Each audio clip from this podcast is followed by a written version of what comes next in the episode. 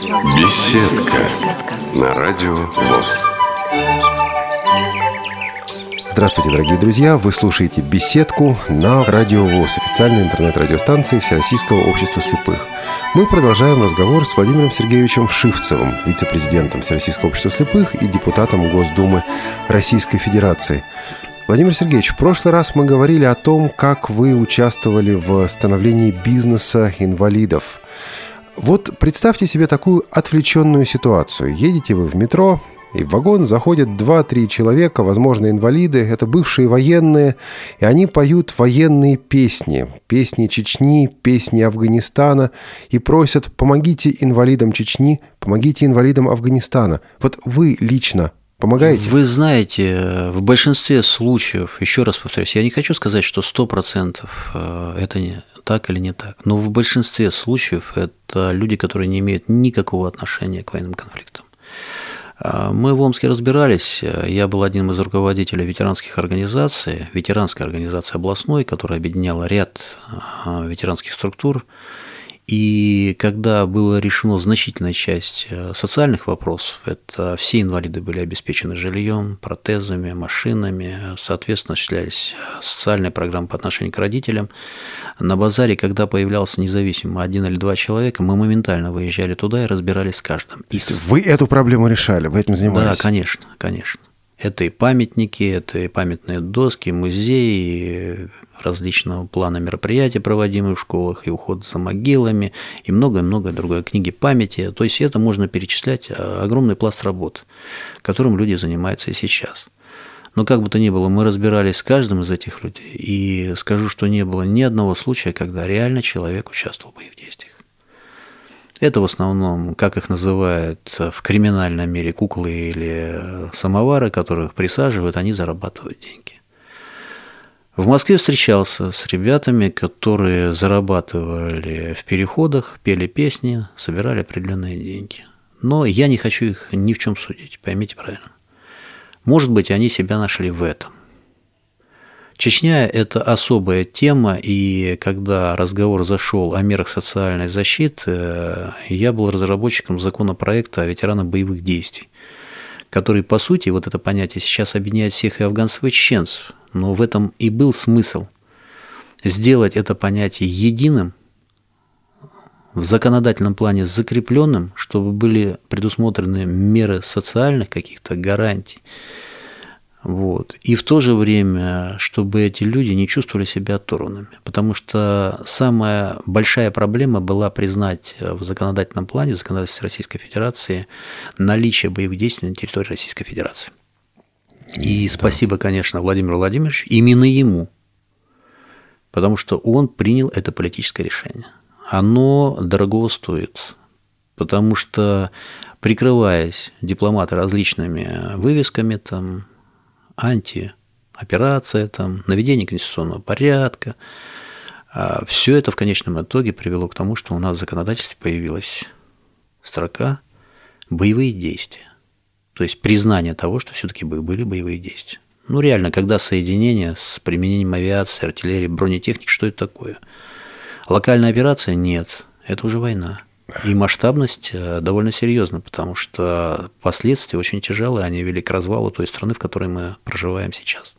Поэтому, да, тут не до политкорректности. Конечно. И поэтому разные судьбы, которые складывались у людей, винить их за то, что он там стоит с гитарой, поет, собирает там эти деньги, ну, может быть, человек, который со школьной скамьи был сорван, не получил ни профессии, ничего попал в этот ад и в результате вышел еще искалеченным, а есть определенные обязательства, хочется и жить, есть семья, есть квартира, есть определенные затраты, то, конечно же, он начинает искать пути какие-то для выхода. Ну, нашел для себя такой выход.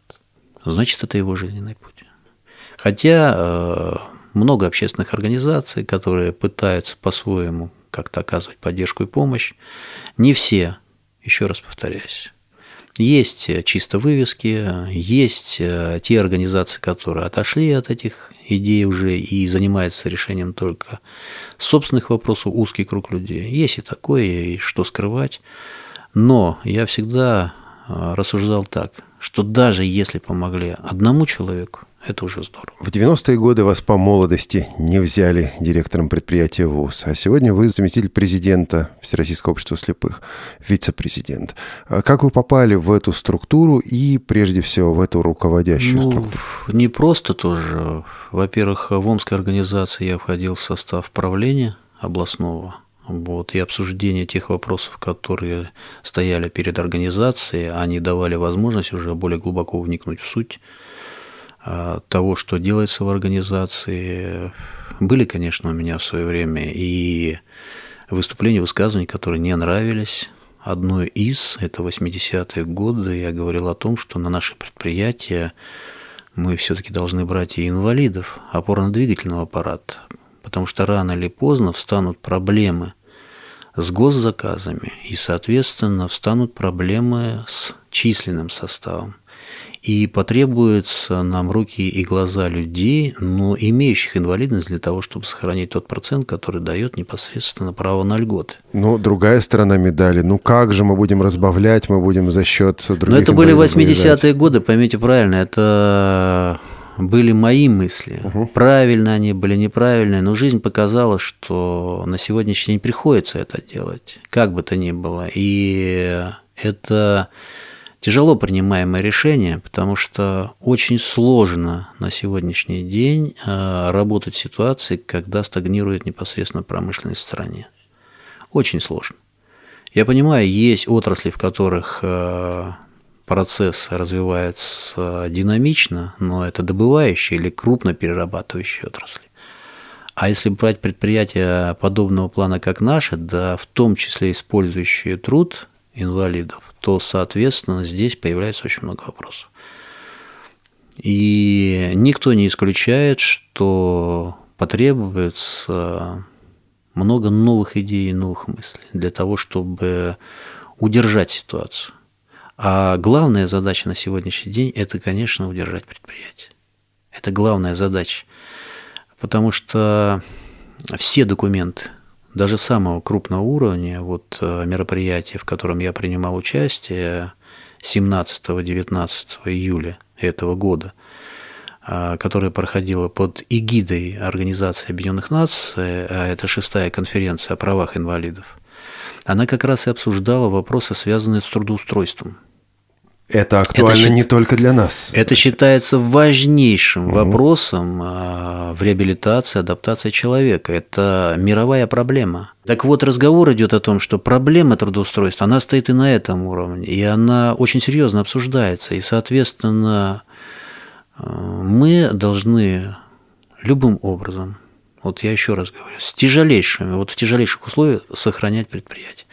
Потому что, как бы мы с вами ни хотели, на сегодняшний день условия, которые существуют на свободном рынке, они не дают возможности в большом объеме трудоустраивать инвалидов. Не надо питать иллюзий. Вот э, некоторые наши теоретики говорят о том, что мало у нас работает инвалидов, вот сокращается количество, надо переходить на свободный рынок, создавать там условия.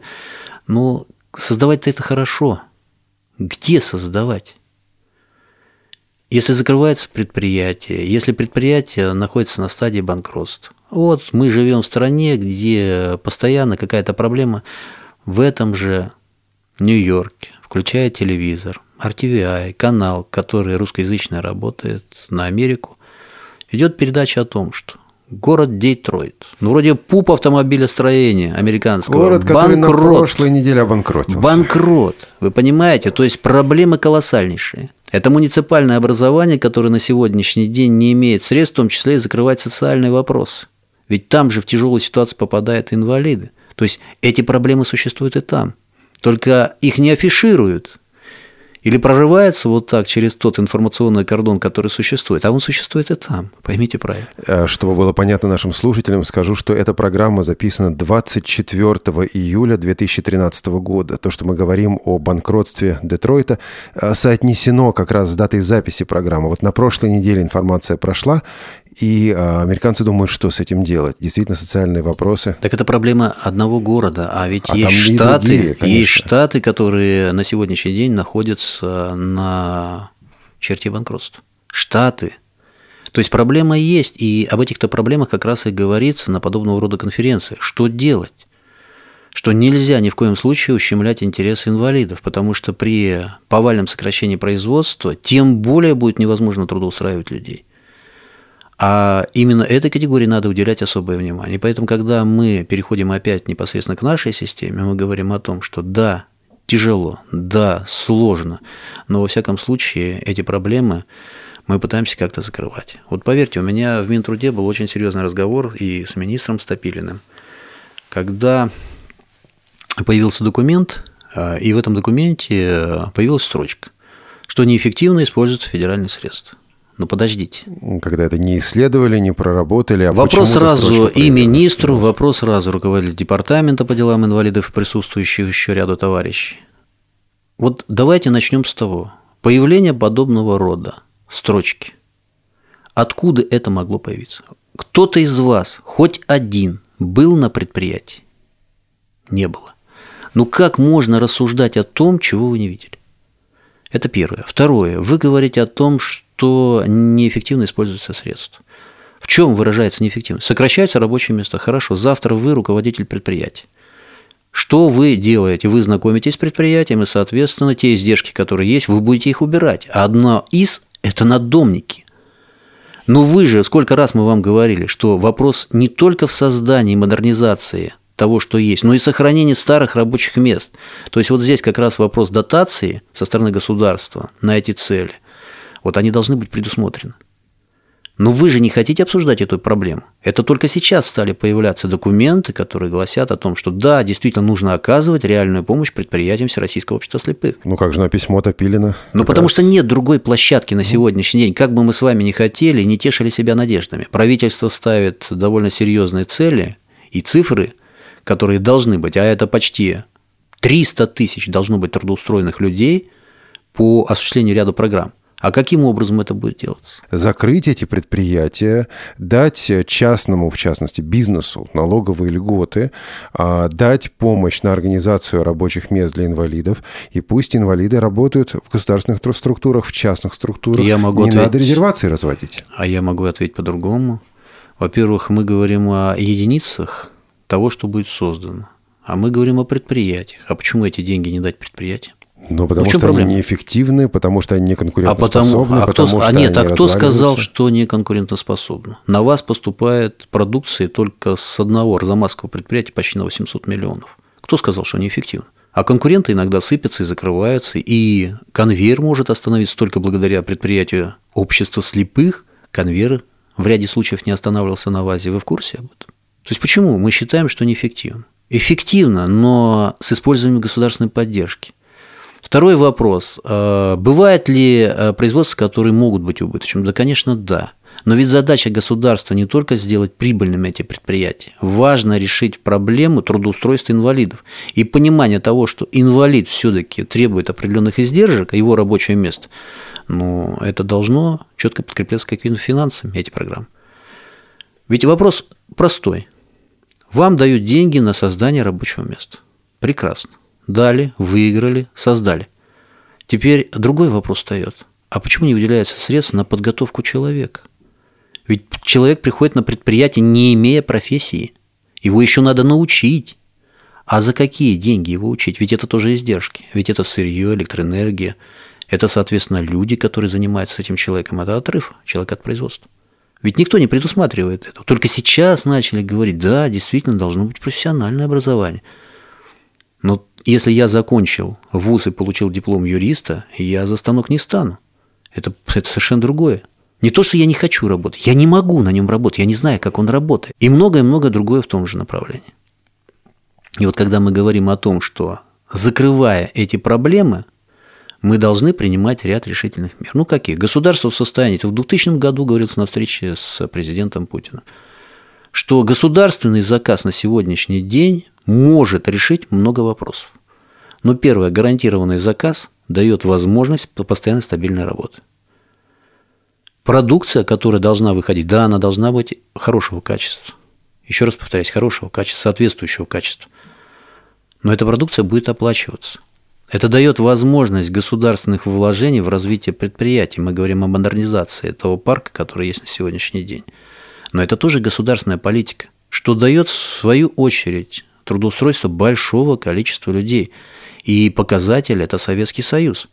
Там было принято принципиальное решение, и организации просто передали полномочия, то есть дали возможность размещения государственного заказа.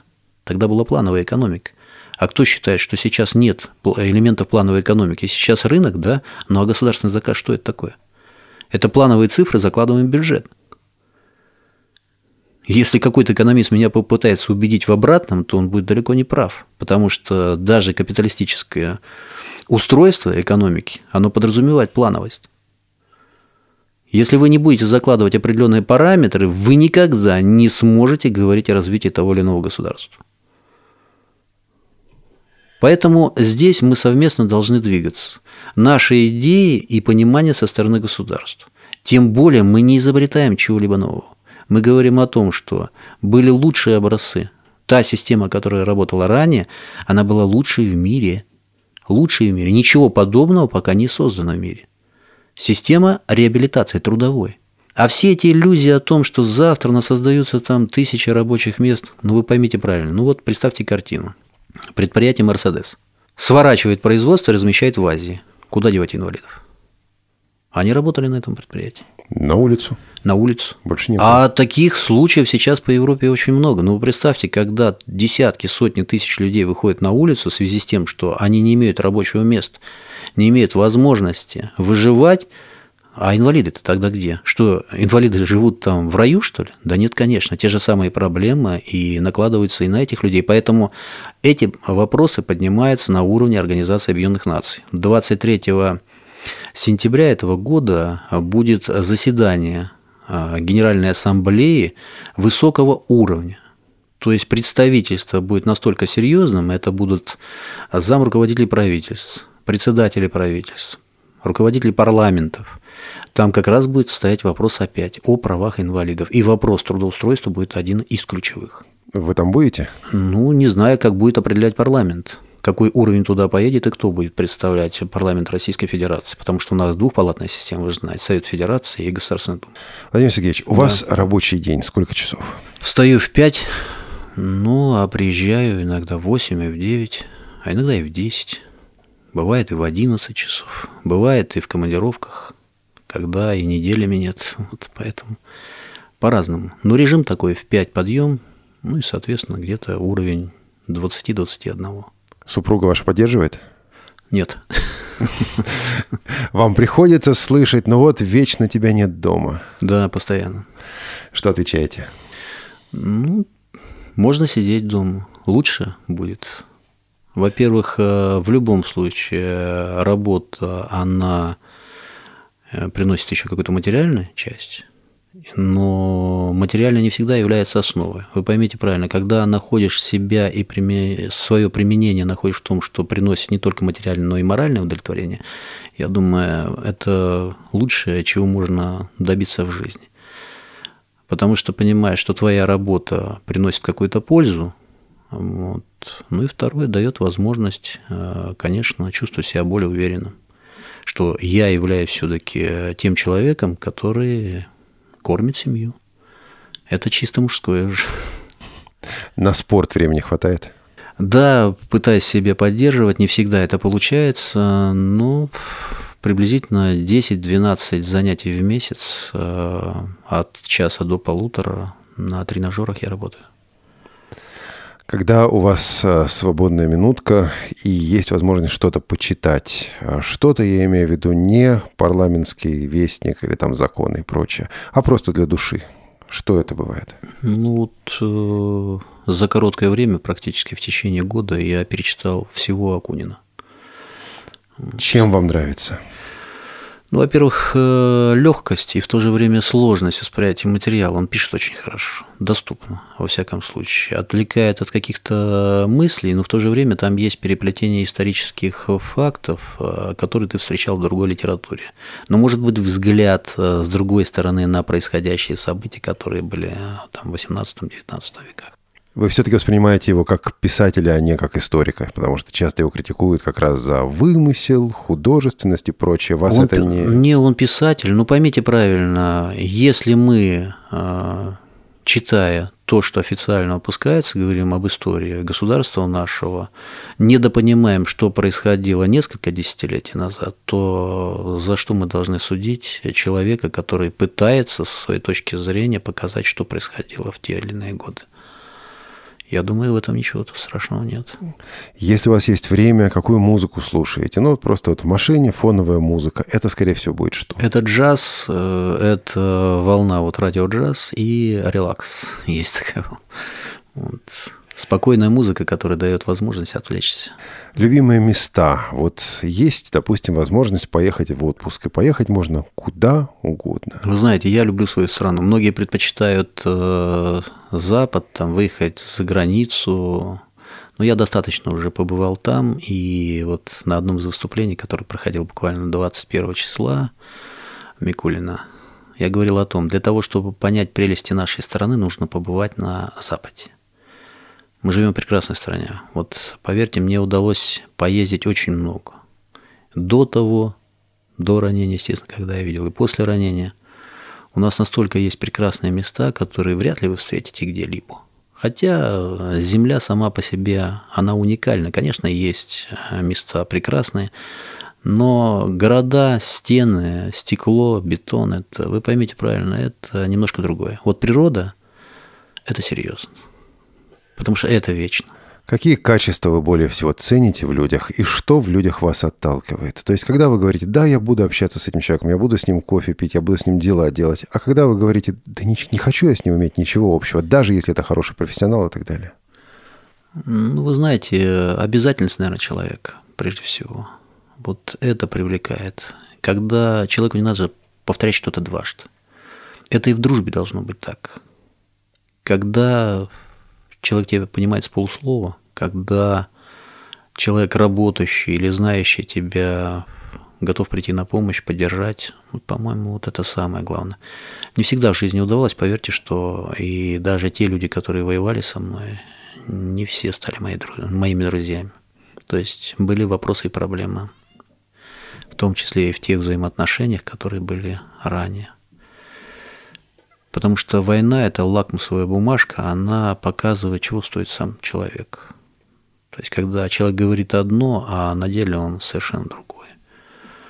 Вот. Такая же ситуация здесь, ничего не поменялось, в принципе.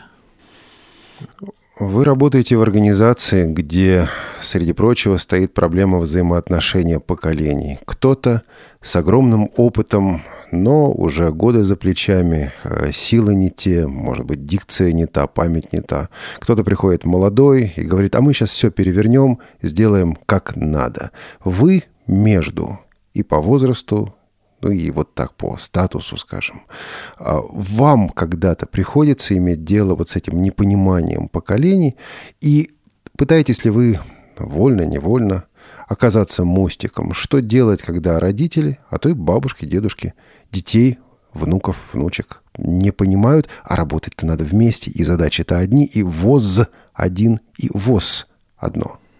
Согласен, я понимаю, к чему этот вопрос. И почему возникает этот вопрос? Потому что достаточно критики по поводу того, что и руководство уже устарело, и методы устарели. Но когда начинаешь разговаривать с другой стороной, представляющей так называемые ноу-хау идеи, а что конкретно?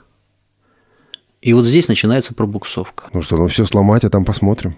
Ну, сломать всегда легко, а вот сделать только, увы, к сожалению, очень тяжело. Ведь любые революционные события, происходящие в стране, в организации, они влекут за собой тяжелейшие последствия.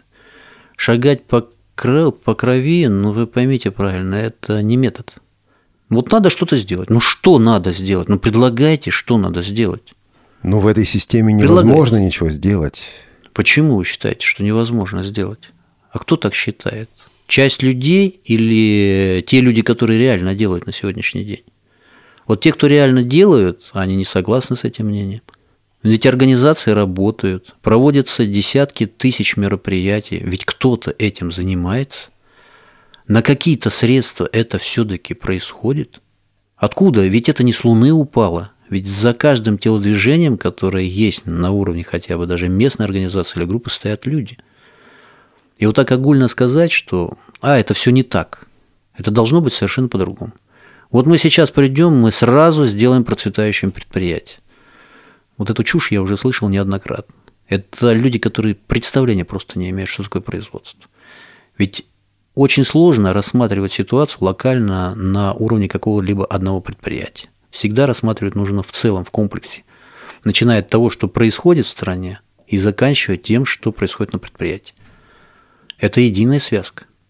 Потому что мы живем по тем правилам и законам, которые написаны, а они одинаковые для всех. Но единственное, у нас есть люди, которые являются инвалидами. И вот с учетом этих особенностей нужно выживать в тех законах, которые есть на сегодняшний день. Многие говорят, ну вам же государство дает деньги. Государство не дает деньги. Оно возвращает только часть того, что платится в казну.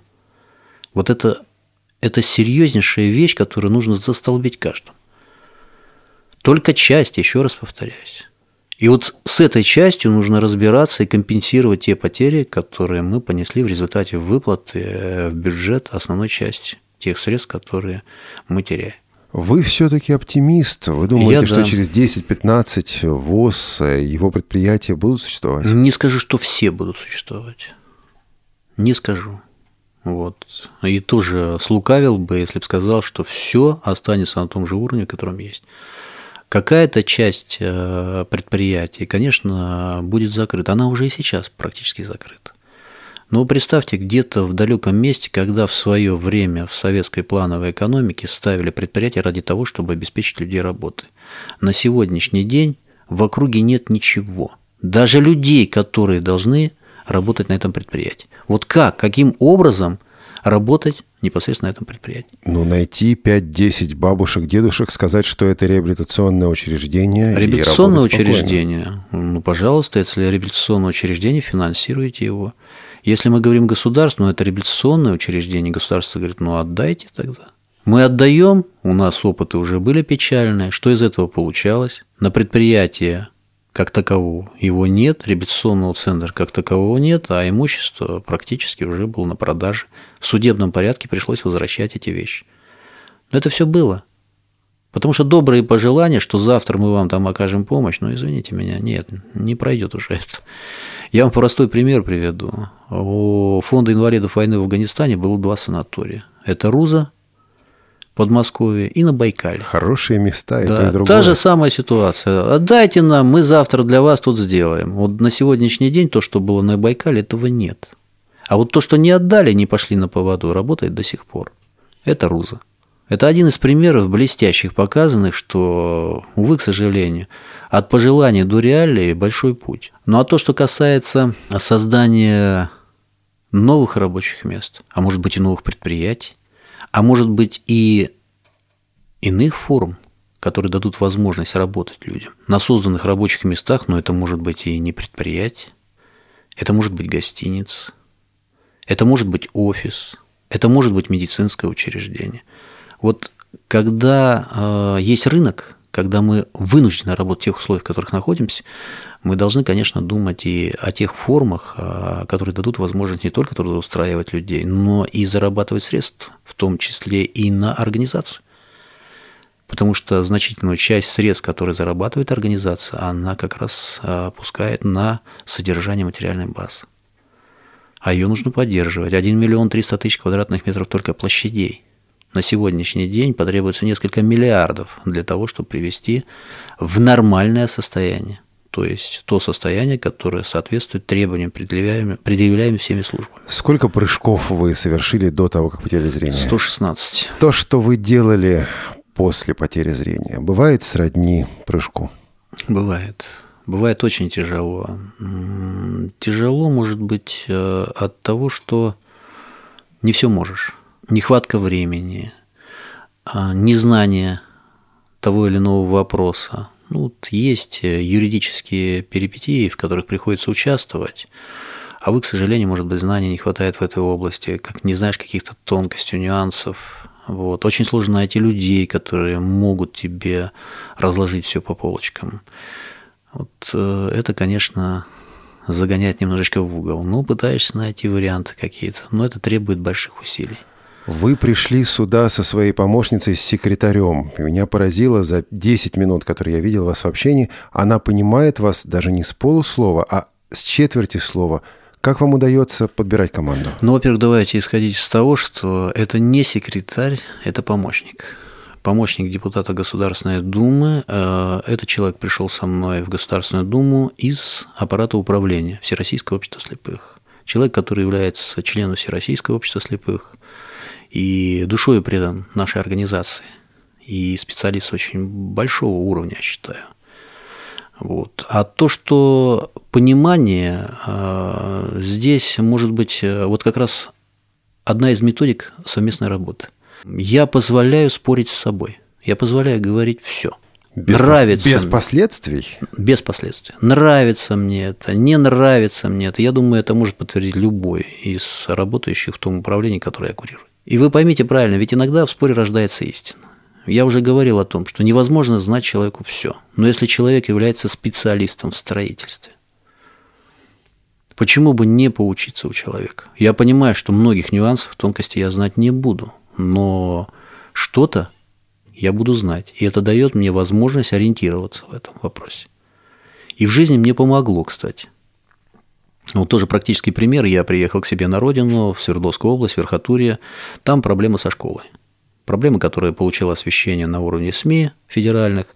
Упала штукатурка в школе, в школе школу закрыли, все. Ведется ремонт. Присаживаемся с главой местного самоуправления, начинаем разговаривать о документах. Я обнаруживаю, что в тех документах, которые представлены, в сметных, нет крыш. То есть забыли заложить ремонт крыши. Я говорю, ну как же так, у вас же крыши-то нет. Это же основа, в принципе. А чего у вас провалился потолок? Потому что были протечки. То есть этот как раз, вот этот опыт, приобретенный именно в общении с помощником моим.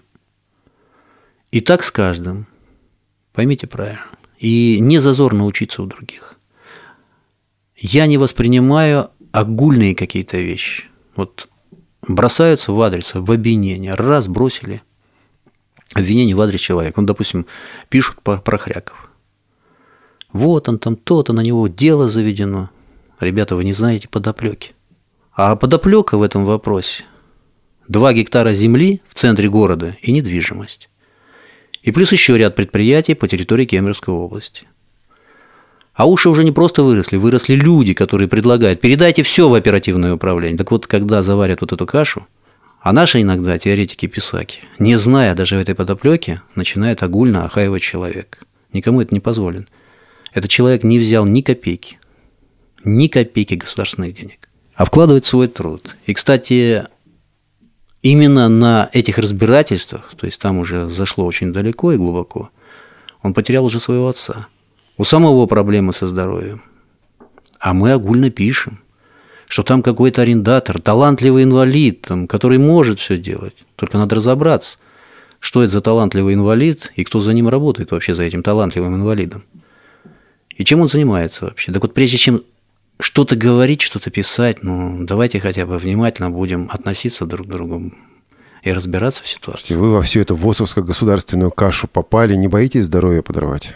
Ну, вы поймите правильно, как э, подорвать. Ну, ну, если этим не болеть, ну зачем тогда этим заниматься? Вы поймите правильно. Просто так относиться к тому, что пришел лишь бы день до вечера, ну, я воспитан немножко по-другому. Мы подходим к концу нашей беседы, и все-таки я задам последний вопрос. Вы счастливый человек? И вторая часть этого вопроса. Вы успешный человек? Ну, успешный, неуспешный не мне оценивать. Вот это, я думаю, оценивают люди. А то, что говорить о каком-то человеческом счастье, Наверное, да. В чем-то да. Потому что жизнь сложилась таким образом, что постоянно находишься в гуще каких-то событий. Вот. Это очень здорово. А когда чувствуешь, что ты что-то можешь сделать, это тоже счастье. Когда тебя окружают очень хорошие люди, а их много, еще раз повторяюсь, их очень много, их гораздо больше, чем плохих людей. И, может быть, вот это чувство, оно ощущение твоей необходимости и плюс ощущение того, что тебя поддерживают люди и тебя люди обучают в том числе. Вот. Все это в целом дает возможность чувствовать себя счастливым человеком. Все, все остальное, ну, ранения, ну, бывает в жизни, ну что, бывает болезни у людей, тоже бывает все. Но может быть так жизнь сложена из э, таких моментов, когда постоянно приходится что-то преодолевать. И каждый этап этого преодоления отдает тебе какие-то силы. И вот, может быть, и в этом движении тоже есть счастье.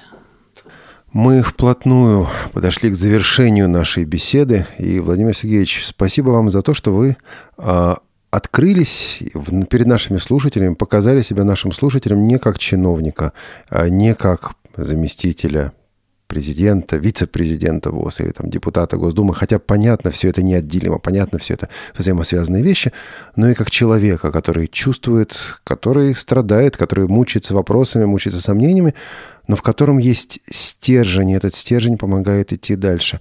В заключении, в самом уже заключении, у меня к вам неожиданная просьба. Мы говорили о вашей любимой музыке. В конце этого выпуска прозвучит ваша любимая композиция. Это может быть любая композиция, ну, с условием, что мы найдем э, запись. Скорее всего, мы ее найдем. Но у меня к вам просьба побыть на минутку диджеем или не совсем диджеем. Представьте нашим слушателям одну вашу любимую вещь. Есть э, различные группы афганские. Есть группа «Голубые берет». Есть песня «Синева». Вот эта песня мне очень нравится, и в ней есть э, тоже что-то стержневое – то есть который говорит о том, что служба накладывает особый отпечаток. И если ты жил по каким-то правилам, суровым правилам, то ты ни в коем случае не должен изменять этим правилам. Всегда нужно оставаться человеком. Пожалуй, это вот можно было послушать. Голубые береты, синева. Да. Будем слушать. И, Владимир Сергеевич, благодарим вас за участие в программе. Передачу подготовили Анна Пак Илья Тураев. С вами был Олег Шевкун. Всего доброго. Всего доброго. До свидания.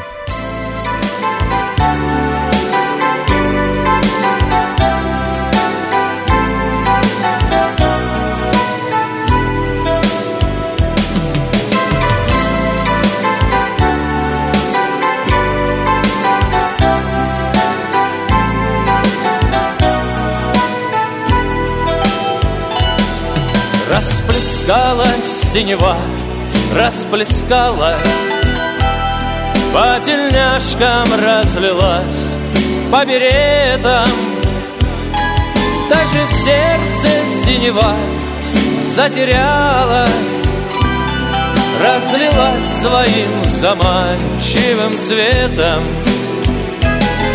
Даже в сердце синева затерялась Разлилась своим заманчивым цветом. За дюралевым бортом шум мотора. Синева лежит на крыльях, как краска.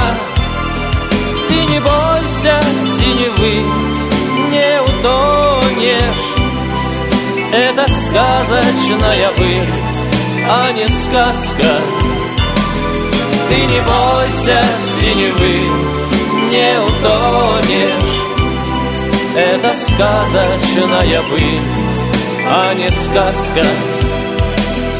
Помню в детстве на коврах самолета Неизвестные открыли маршруты. А теперь нашлась на небе работа синевою наполнять парашюты. А теперь нашлась на небе работа Синевою наполнять парашюты. Расплескалась синева, расплескалась. По петлицам разлилась, по погонам я хочу, чтоб наша жизнь продолжалась По суровым, по десантным законам. Я хочу, чтобы наша жизнь продолжалась По гвардейским, по десантным законам